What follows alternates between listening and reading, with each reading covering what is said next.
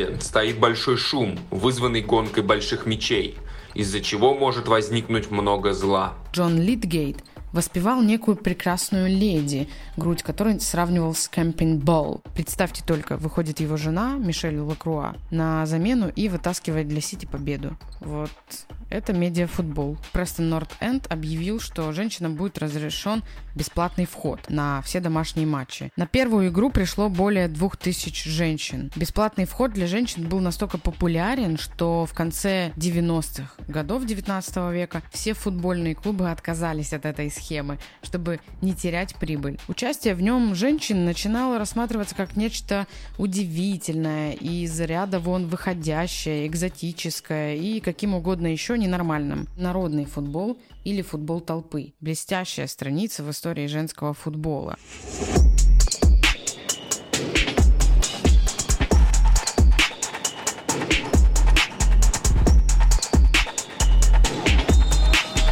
Привет! Вы слушаете первый эпизод подкаста «Доигралась» об истории футбола среди женских команд. Меня зовут Милана Шабаева. Перед тем, как начать, я хочу сделать небольшое отступление и попросить вас поддержать подкаст, подписавшись на него на всех платформах, где он сейчас доступен. Это Apple Podcast, Яндекс Музыка, Google Podcast, ВКонтакте, телеграм-канал Миланчо, куда я буду выкладывать каждый эпизод «Доигралась», и Spotify. А еще вы можете оставить комментарий под этим выпуском и поделиться ссылочкой на него со своими друзьями. Эти несложные действия помогут узнать о подкасте как можно большему количеству людей. Спасибо вам и пора начинать. Впервые женщины начали играть в футбол там же, где и мужчины, и чуть больше двух тысяч лет назад. И было это в Китае. А первыми серьезными доказательствами игры в футбол стали картины, нарисованные в XII веке художником Ду Цинь. Эти картины вы можете посмотреть по ссылочкам, которые я оставлю в описании к этому выпуску или в посте в телеграм-канале. Там же вы найдете список источников, где можно почитать про сам Куджу или, как еще произносят, Цуджу. А теперь подробнее о нем. Что это за слово я сейчас произнесла? В 2004 году ФИФА признала, что Куджу является самой древней из известных предшественниц современного футбола. Но в этом подкасте мы будем затрагивать только современную историю футбола, начало которой ведется с конца XIX века. Эволюция футбола в ту игру, которой мы ее знаем, относится главным образом к Великобритании, где она не была ни линейной, ни исключительно принадлежащей какому-либо классу или гендеру. Правила заимствовались игроками и командами, превращаясь в локальные игры, пока в XIX веке не были унифицированы джентльменами-игроками или джентльменами и игроками из британских закрытых школ и университетов. Дальним предком современного футбола был так называемый народный футбол или футбол толпы. Представлял собой не единую игру с едиными правилами, а скорее серию игр, разнившихся от города к городу, от графства к графству, но объединенных тем, что в них за обладание мечом боролись несколько команд. Современники и историки отмечали жестокость, зловредность и праздность этих игр. Так, например, в 1314 году король Англии Эдуард II издал указ о запрете футбола. В Лондоне... В городе стоит большой шум, вызванный гонкой больших мечей, из-за чего может возникнуть много зла. Так Эдуард II аргументировал свой запрет еще в XIV веке. Впрочем, если проводить параллели с запретами на что угодно в 2022 году, то можно выявить закономерность. Запреты и абсурдность всегда идут рука об руку. Но давайте пока сбежим от реальности и вернемся на 7 веков назад. Спустя 39 лет, в 1363 году, уже Эдуард III запрет попытался распространить на всю территорию страны. Но руки наказать всех у королевской власти были короткие, и люди продолжали играть, несмотря ни на что. И среди этих людей были в том числе женщины. Поэт XVI века Филипп Сидни в своем диалоге между двумя пастухами упоминает женщин, игравших в футбол. Всему есть времена свои. Так матушка твердила с воспоминанием о том, как юбкой, подоткнутой кушаком, с мечом на поле время проводила. Его предшественник, монах и поэт 15 века Джон Литгейт, воспевал некую прекрасную леди, грудь которой сравнивал с Кэмпинг Болл. Это восточно-английское название для футбольного мяча. Было ли это поэтической метафорой или намеком на участие прекрасной леди в игре, сейчас нам остается только догадываться. Впрочем, как и о форме этой игры, ее сугубо женском или, напротив, смешанном формате. Более поздние свидетельства склоняются к тому, что женская разновидность народного футбола иногда имела едва ли не ритуальное значение. Так рыбачки восточно-шотландского масселбора в XVIII веке каждый год на жирный вторник это аналог прощенного воскресенья, устраивали футбольный матч между командами замужних и незамужних. Причем первые всегда оказывались победительницами.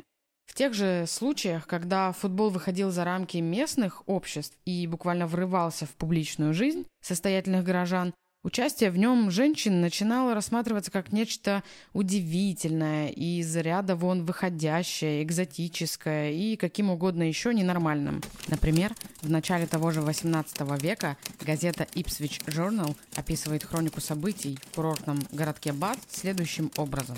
Шесть молодых женщин, принадлежащих к одной команде, это новое и необыкновенное развлечение. Вот так. Экзотичность, тем не менее, не мешала женщинам периодически вторгаться в пространство а, мужской игры, как это произошло в Олтоне, близ Уэзерби, в Йоркшире в 1773 году. Там женатые играли против холостяков на солидные по тем временам деньги, 20 а, геней. На тот момент Одна гинея была равна 21 шиллингу. Представьте себе, за один шиллинг можно было сытно пообедать в трактире заказать стейк, пиво, гарнир и еще добавки. В лучших традициях народного футбола со всеми падениями, сломанными голенями, вывихами, столкновениями, как сообщают хроники Leeds Intelligencer. В комментариях можно оценить произношение моего английского. Это тоже невероятным образом поднимет мне дух и мотивацию учить его еще усерднее. Жена одного из женатых мужчин наблюдала, как ее муж находится в тяжелом положении – и решила пойти ему на помощь. Она не испугалась, увидев, как он был сбит с ног превосходящей силой своего противника, но пошла за мячом и обеспечила победу команде своего мужа. Конечно, никакого регламента тогда не было. Правила по заменам и заявкам на игру появлялись сильно позже. Но я бы понаблюдала сейчас такую картину. Вспомнилась, конечно, ужасная травма Дебрюйны, которую он получил от Рюдигера в финале Лиги чемпионов год назад. Представьте только, выходит его жена, Мишель Лакруа, на замену и вытаскивает для Сити победу. Вот это медиафутбол.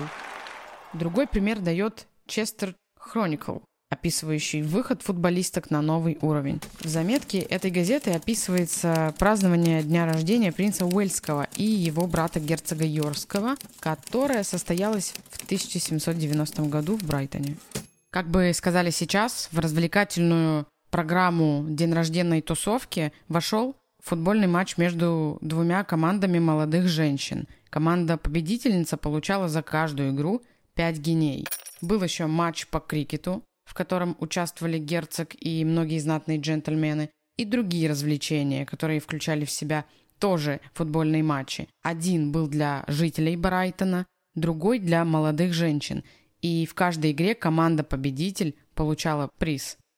Параллельно с футболом народным развивался футбол и академический, в который играли студенты университетов и воспитанники закрытых школ, будущие аристократы. Эти игры взаимно проникали друг в друга. В Итон и регби мальчики не приходили абсолютными табула раса. Это латинское крылатое выражение, которое используется для обозначения гносеологического тезиса о том, что ну, отдельный человек Индивид рождается без врожденного или встроенного умственного содержания. Он как белый лист. Приезжая домой, они приносили новые правила в местные игры. И все же футбол академический был более упорядоченным, элитным, формальным, мужским. Игру постоянно приручали с XVI века, вводя правила, ограничивающие использование рук и ставшие рамки для фола. Но формально своды правил появились лишь в начале XIX века в школах Итона и Олдхэма. Это было первым шагом к созданию футбольной ассоциации. Свой вклад, если можно так сказать, в Превращение футбола в игру джентльменов внесла и индустриализация. К концу XVIII и началу XIX века занятым на фабриках по 12 часов в день рабочим было, ну, тупо не до активных игр. Да и плотная застройка городов не, просто не оставляла для них пространства. Поэтому мы и говорим о относительно свободных от фабричного распорядка рыбачках и о футболе как игре фестивальной. Но в упорядоченном и джентльменском все меньше оставалось места экзотике и женщинам.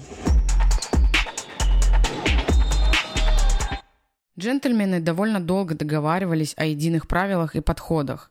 Влияла, как и предыдущая история, это взаимное влияние школ и улицы, так и география. В империи, над которой никогда не заходило солнце, к 1850 году существовали кембриджские, шеффилдские, регбийские, австралийские и канадские правила.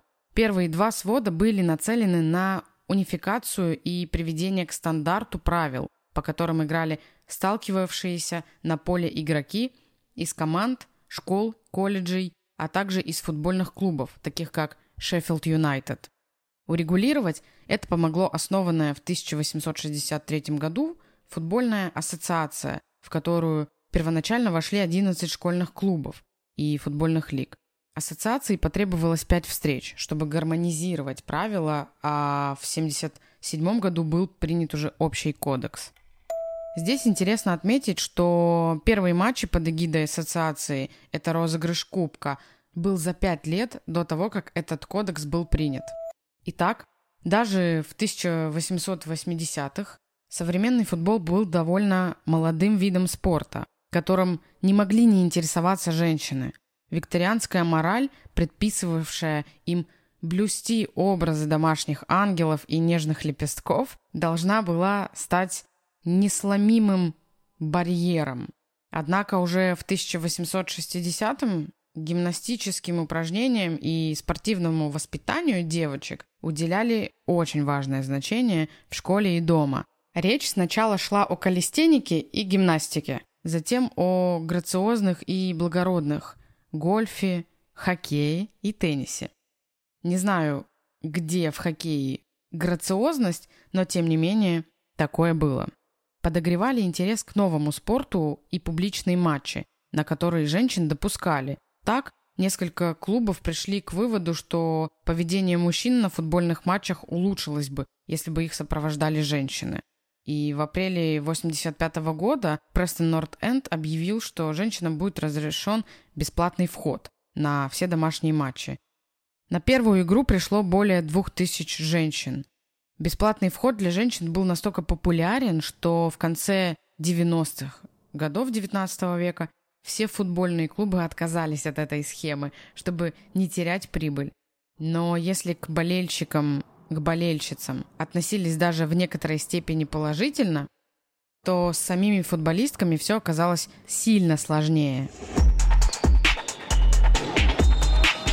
Новизна, вовлеченность в физическую активность и подогреваемый интерес – все это привело к тому, что женский футбол начал расти как на дрожжах. И в 1981 году в Эдинбурге прошел исключительно женский матч, организованный Хелен Грэхэм Мэтьюс. Однако пресса видела в этом матче что-то среднее между показом мод и фрик-шоу. Матчи, последовавшие через неделю, захлебнулись в хулиганстве болельщиков, что затормозило развитие британского футбола на 14 лет, потому что третий из запланированных матчей в Эдинбурге просто был отменен а восходящая звезда британского женского футбола Мэтьюс попыталась организовать игры в Блэкборне, Ливерпуле и Манчестере, но столкнулась, как вы понимаете, с противодействием.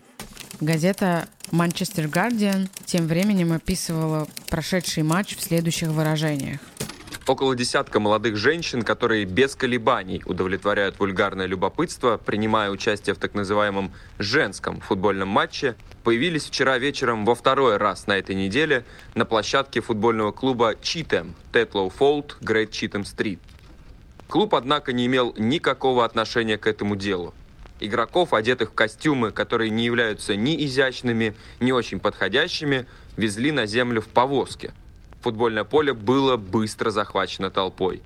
Опасаясь повторения грубого обращения, с которым они сталкивались в других частях страны, женщины, как только услышали шум, сопровождавший порыв, тоже бросились на утек и побежали туда, где стояла повозка. В отличие от более грациозных видов спорта, футбол требовал одежды, которая считалась не женственной и не грациозной. К этому добавлялись как более практические соображения, например, возможность для женщин зарабатывать на билетах и видимое беспокойство о влиянии грубого спорта на здоровье, так и символические аспекты. Передать великую мужскую игру из школ для джентльменов в женские руки казалось ну просто немыслимым. Многие газеты и журналы из-за этого пытались обратить тему женского футбола с 81 по 94 годы любительского в шутку.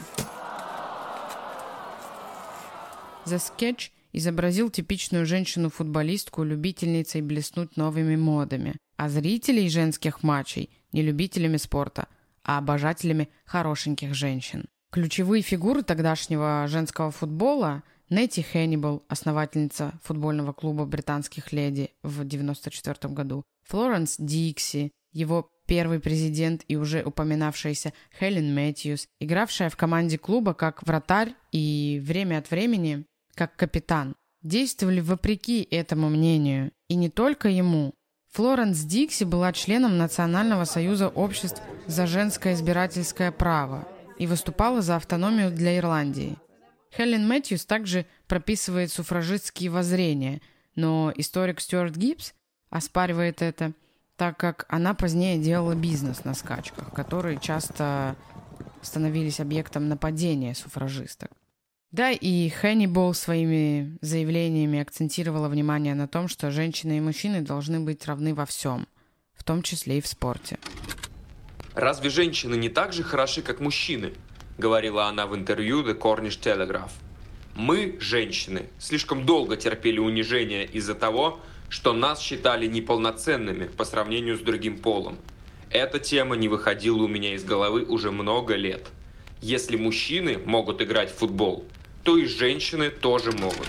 Такая позиция повлияла на то, как и с кем играл футбольный клуб британских леди. Он выходил в том числе и против мужских команд. Главным образом это происходило в Шотландии против шотландских мужских команд. Впрочем, образ женских команд в общественном мнении менялся с трудом. Даже в 1895 году о члене команды клуба Дейзи Аллен писали – что она своей игрой показала, что овладела азами игр, чего нельзя было сказать обо всех. Следующим шагом в популяризации женского футбола стала лига Dear Cares Ladies. Блестящая страница в истории женского футбола и начало его конца в Великобритании. Это был подкаст творческих ребят «Доигралась». Подписывайтесь на шоу на всех платформах, оставляйте комментарии – это помогает другим людям узнать о нас. Над выпуском работали журналистка, международница и любительница истории феминизма Дарья Матяшева, звукорежиссер и композитор Влад Паренкин, цитаты озвучивал Павел Чепурин. Меня зовут Милана Шабаева.